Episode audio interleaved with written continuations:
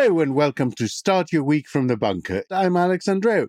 With me this morning to talk through the weekend's blockbuster stories and this week's upcoming attractions is Ros Taylor. Good morning, Ros. Hello, Alex. Ros, another big week for Prime Minister Sunak.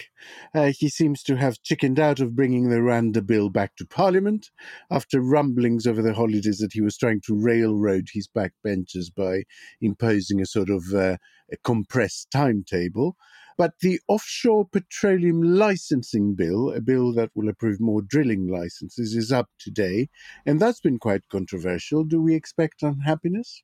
Yes, it may well be that some Tory MPs will rebel. People have their eyes on people like Theresa May, for example.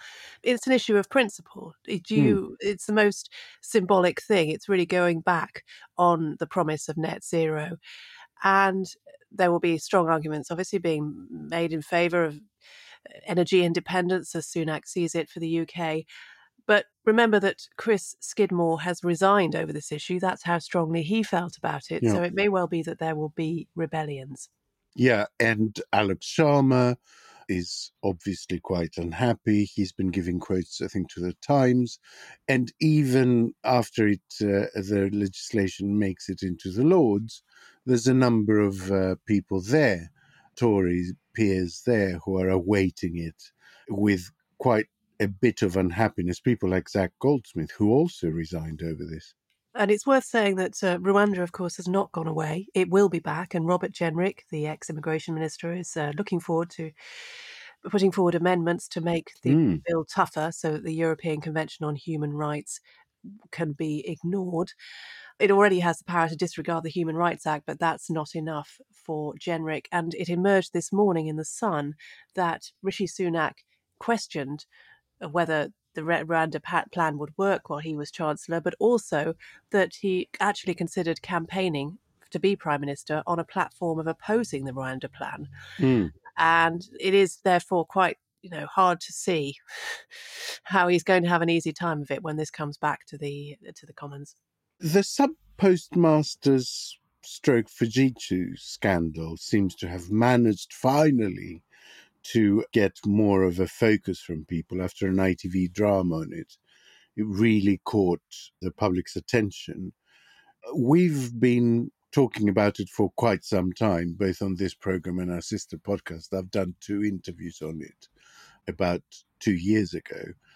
Is it fair for Sunak to say this all happened a long time ago in the 90s? Not really, no. I mean, it was happening from 1999 until 2015. So that's only nine years ago, and a lot of it on the watch of the Conservative government as well. And of course, one of the things that the Conservatives are trying to do is suggest that Ed Davey, who was Post Office Minister in the early 2010s, bears some mm. responsibility for this scandal. He says the Post Office lied to him and he, you know, it regrets it enormously that he was misled in this way. But more importantly, of more than 700 victims of this scandal, only 100 have had their convictions quashed. And there's an awful lot of compensation potentially to be paid, and rightly, for what they went through. Many of them had to pay enormous sums, went to prison, one of them, I think, while she was pregnant. And why mm. did nobody notice? You know, why did nobody suspect that? You know, was it really likely that 700 sub postmasters were filching the system in this way? Why was it not questioned? And also, I think importantly, why has it taken an ITV drama to get this noticed when, as you say, it has been covered by multiple publications for years now? I mean, it's great that it's got the attention it deserves, but it's very late in the day. So there's yeah. a suggestion that there's going to be some sort of high level summit today to decide what can be done to help these victims and speed the process up. And the suggestion that the Crown Prosecution Service might take over the job of dealing with the scandal from the Post Office, which clearly has not distinguished itself in the least, and efforts to try and speed up compensation but it's a shameful episode, and we can only hope that that something is done this week about it, even if perhaps the motives for turning the government's uh, the government's motives for turning attention towards it may not be the most inspiring. There's more trouble and potential by-elections coming too. As you mentioned, the, the, the environment minister has resigned, and now Sunak's pension minister is in some trouble. What are the facts of that as we know them? As we know them, Paul Maynard used taxpayers' money to fund conservative fundraising and campaigning. Specifically, this was funding for his constituency office. Now, constituency offices, the money for those can only be used by MPs for their duties as MPs, not mm. for trying to get themselves re elected and raising yeah. money.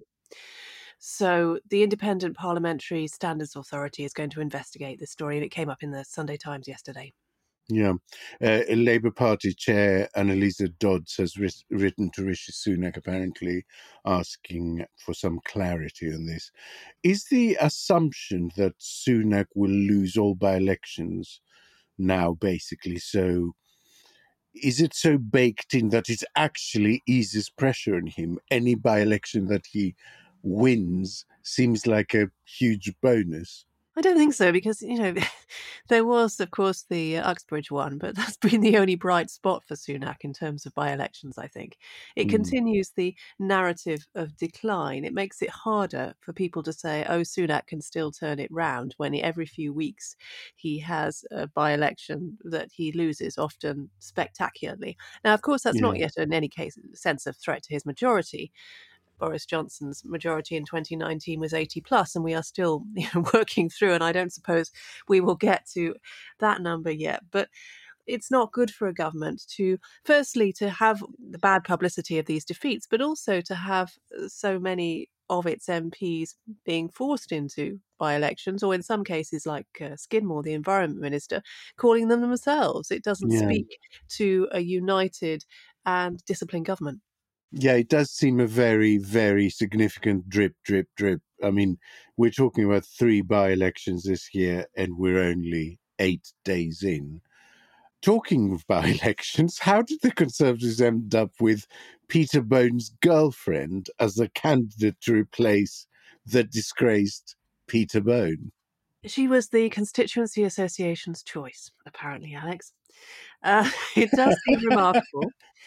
But uh, yes, his uh, partner is fighting the seat of Wellingborough, and she's a physiotherapist. I'm sure she's got a lot to bring to the House of Commons.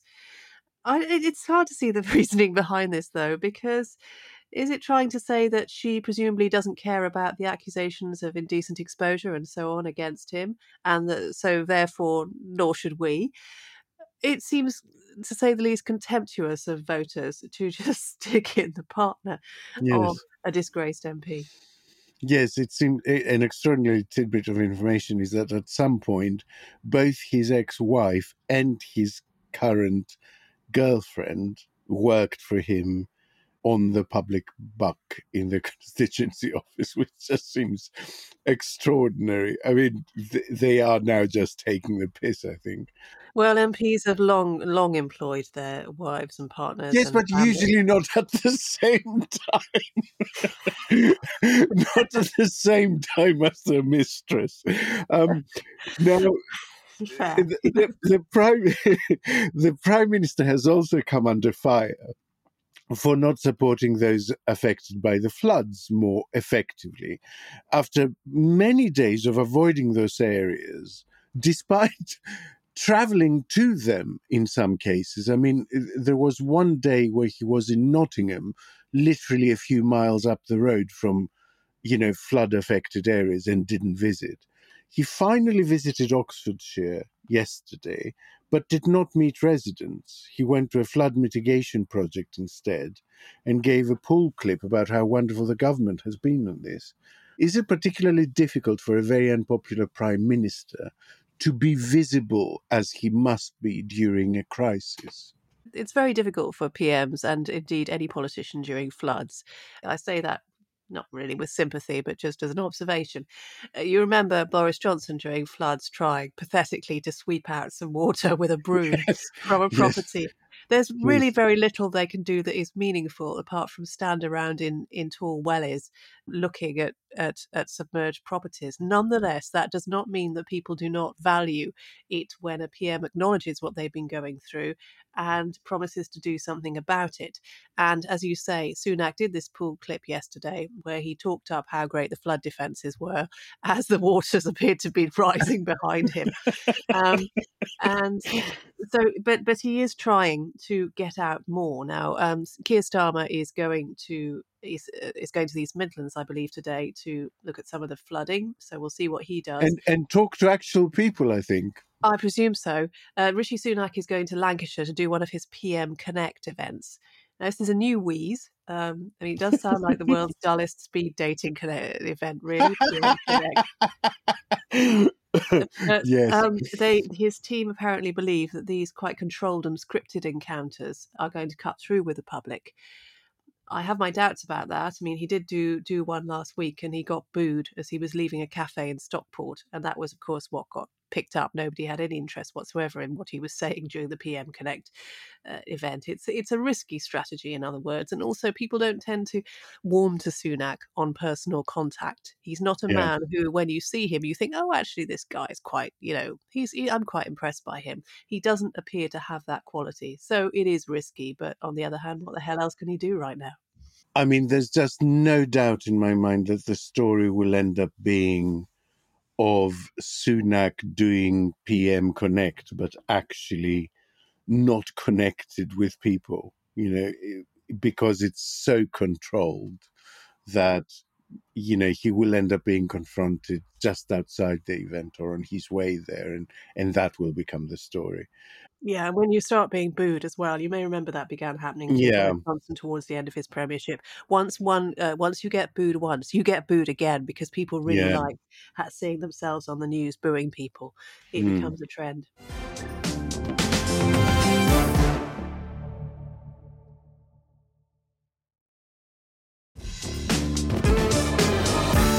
Now, there are also kites being flown that welfare cuts will be used to fund tax breaks.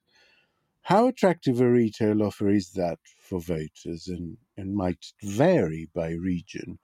I mean, the reason I ask the question that way, I guess, is that my instinct tells me that this is slightly facing towards the blue wall constituency and away from the red wall constituencies. So it feels like a, a defensive rearguard action to to kind of control the damage in the election rather than a winning strategy. What what do you think? Possibly. I think cutting benefits is generally a popular strategy. It tends to appeal to people right across the board. There is a feeling among people who are working that people who are not working, if they do not have some, you know, clear physical disability, should be. And that is the Mm. important thing here because what the government is trying to crack down on is claims for mental illness and, in particular, depression and anxiety, which are now the most common reasons for claiming these Yeah. these uh, disability benefits. And of course, when you got those, there's a perception that those can be fixed by the individual if they would only sort themselves out uh, in a way that a physical disability can't be. Now, that is maybe and often, you know, usually is entirely wrong. And naturally, the reasons for depression and anxiety are often caused by poverty and Mm. uh, all kinds of and, and by physical problems in themselves. But that's not the way that the government wants you to see it. So the idea is for, this new plan that people who make new claims for um, depression and anxiety in particular will have their claims probed more deeply and they will not be accepted as readily as they might be now. Mm. This was actually tried in 2008 and 2013, and it didn't work either time then. Clearly, there is an issue in Britain at the moment with people suffering mental illness, and I strongly suspect that's linked to the effects of austerity, but the government would obviously question that. And the lack of mental health services. Yes, that that too, and of course the fact that you have to go private, which you often can't afford in order to get any kind of treatment or help. Yes. So I'm not sure it's a vote winner because the overwhelming problems with this country are uh, clearly that public services don't work Yeah. um, and the economy is, is tanking and people want that fixed. I don't think their desire to fix that is, is going to be overridden by indignation that other people are claiming benefits. But, you know, it's a wedge issue as far as the Conservatives are concerned. Hmm. He said something to Laura Kuenssberg on, on Sunday that really grabbed me. Uh, He said, and I quote, Do I believe the country is three times sicker than it was a decade ago? The answer is no.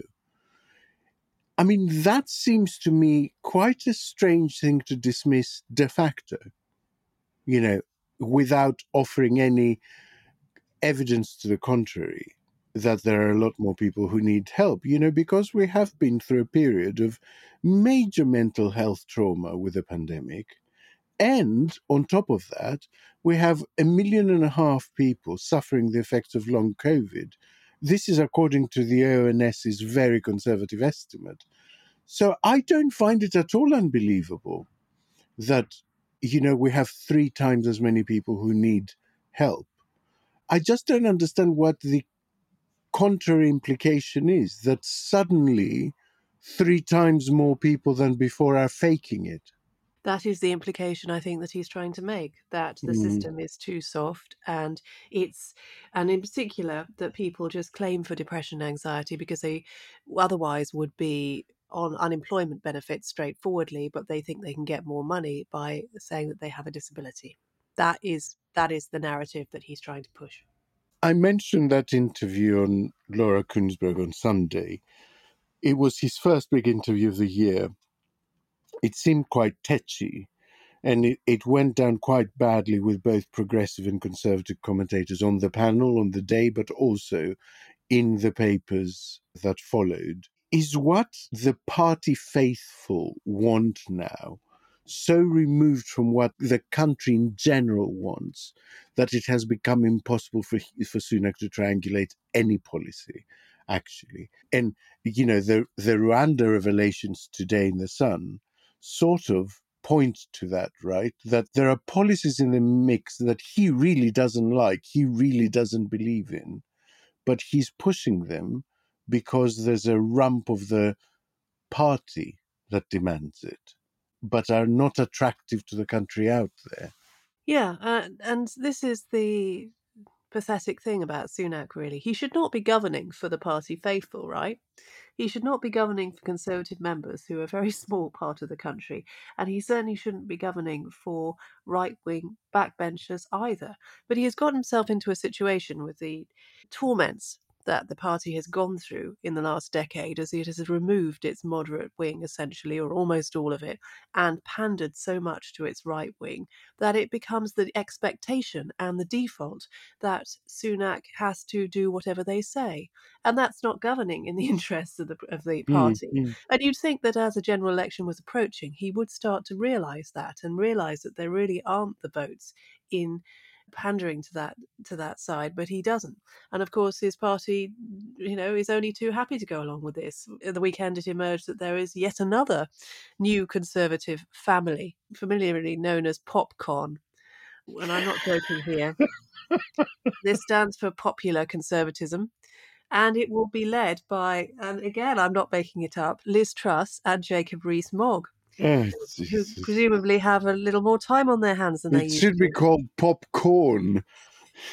yeah well i think that's the, the i think that's the inspiration for the for the name Right, it's, uh, right. it's some a strange way but uh, yes it's going to campaign on an anti-woke platform Uh, so you're lost for words really that Yeah. it's, it's the dying it's the dying uh, rising Convulsions. It really is. exactly of the party Um, I mean, in contrast, Starmer has had a very good few days. Certainly had a good Sunday. His his big interview on Sky News was given a thumbs up by most uh, uh, politicos. His team is beginning to put a little more flesh on the bones of specific policies. Uh, we saw, for instance, a lot more detail about Labour's education reforms. Now, I know you have very strong views on education. What did you think of what's being proposed? The Shadow Education Secretary, Bridget Phillipson, was in the Sunday Times yesterday talking about absenteeism in particular Now, this is mm. a big problem. It's also one of those kind of semi invisible problems because it doesn't stand out like the state of A&E stands out. The parents whose kids aren't going to school aren't shouting about it, and the kids aren't shouting about it either, but it is nonetheless a huge problem, and absenteeism has really, really risen since the pandemic. And it's correlated with very poor life chances not going to school, as you might expect. Mm. Um, and the government hasn't paid it much attention. So she, though Phillipson was saying that it was partly the role of parents to get kids back to school, which is obviously true, but it has to be done in concert with local authorities who often don't have the money to do so, getting kids yep, back to yep. school, because you need to have people actually monitoring individual families and saying, right, they need to be here, uh, let's get them into school. So it's a classic kind of new Labour tough on absenteeism, tough on the quarters of absenteeism um, triangulation. She also talked about the uh, tuition fee system, the university tuition fee system, which was more intriguing and interesting. And she said that Labour would want to make repayments more progressive. We don't know what this would mean, but it is very important, of course, to younger sections of the electorate who are paying massive yes. amounts in, uh, in in to the student loans company to repay their student loans. Okay, Ros, let's let's look a little further afield in the last few minutes. Bangladesh went to the polls yesterday. Taiwan has an election at the end of the week. This has been dubbed a year of elections. Four billion people, I think, uh, get the opportunity to cast a vote in 60 countries. Does this make 2024 a very high stakes year? Yeah, it does. It will, in a way, clarify trends that we've been seeing. Mm. And it will reveal how deep seated populism is in the US, of course, with whether Donald Trump is, yeah. God forbid, re elected. There's also India. There's no doubt that Narendra Modi will be re elected. But there are a number of, of, very important elections. And of course, the far right in Europe. We'll see whether that gains traction. Not, though, in Germany, whose next elections are not till 2025, even though the Alternative for Deutschland are doing alarmingly well there. Mm. And the surge in their support is something that's getting very little coverage, but it's uh, really very striking. So there was some disruption in Bangladesh. Some polling stations were set on fire. The opposition actually boycotted the election. And as a result, turnout was uh, 40%. It was 80% at the last election. So, do we know the result from there yet? We do, yes. The Prime Minister, unsurprisingly, Sheikh Hasina, uh, has secured her fourth straight term um, mm. in the results. Now, as you say, the opposition party boycotted the poll. There were mass arrests of its leaders and supporters. Bangladesh is one of the countries, the increasing number of countries, which ape democracies, often in order to avoid international condemnation, but elections are fundamentally just a pretense. And the burning of polling stations, that was blamed by the government on the opposition, we don't know whether the government itself was responsible. Yeah. It was clearly an attempt to disincentivize people to actually going to vote. Uh, because Hasina knows that she has the support of India, she now feels that she can get away with with doing this. I think it's an interesting start to this year where the, all the talk was about, you know, democracy, democracy around the world. And the first big election comes round, and it's anything but democracy going on, actually it would be interesting to do a little bit of work at the end of the year to see how many of that 4 million of people actually did get a meaningful vote. How important is a Taiwan election at the end of the week, Ros? Yeah, that's very important too. So there are three main candidates. There's an anti China party called the Democratic Progressive Party, which currently is in charge of Taiwan and a party which is basically seeking an accommodation with China, though its candidate doesn't really talk about it, called the KMT, and a third candidate who tries to appeal to younger voters who has kind of elements of both. The background, of course, is this is China flying more and more sorties into Taiwanese territory, trying to undermine the country, and getting involved in huge amounts of propaganda by all accounts to not just to try to talk up China itself, but to try to seed the suspicion that the US won't support Taiwan if China invades it. In other words, to create a mindset that says, oh, we just need the you know the easiest option. There's no point in fighting for our independence. China's so powerful. Let's just go along with this Hmm. And a large proportion of elderly people in Taiwan are quite pro Chinese for historical reasons. So it will be very eh, important to see who who wins this election to give an indication of even eh, whether there's any point, I suppose, in the US trying to defend, weighing in to defend Taiwan, or whether there's not much point because the country itself might not put up much opposition were China to invade. And that's it from Start Your Week today. If you enjoyed it, you can support us for as little as £3 a month on the funding platform Patreon. You'll have our gratitude and lots of benefits. Thank you, Ros. Thank you, Alex. And thanks to you for listening to Start Your Week. The Bunker will be back with you tomorrow.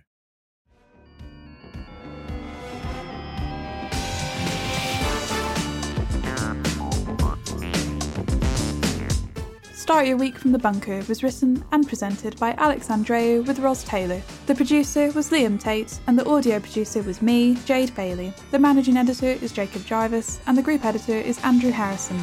With music by Kenny Dickinson and artwork by Jim Parrott, Start Your Week from the Bunker is a Podmasters production.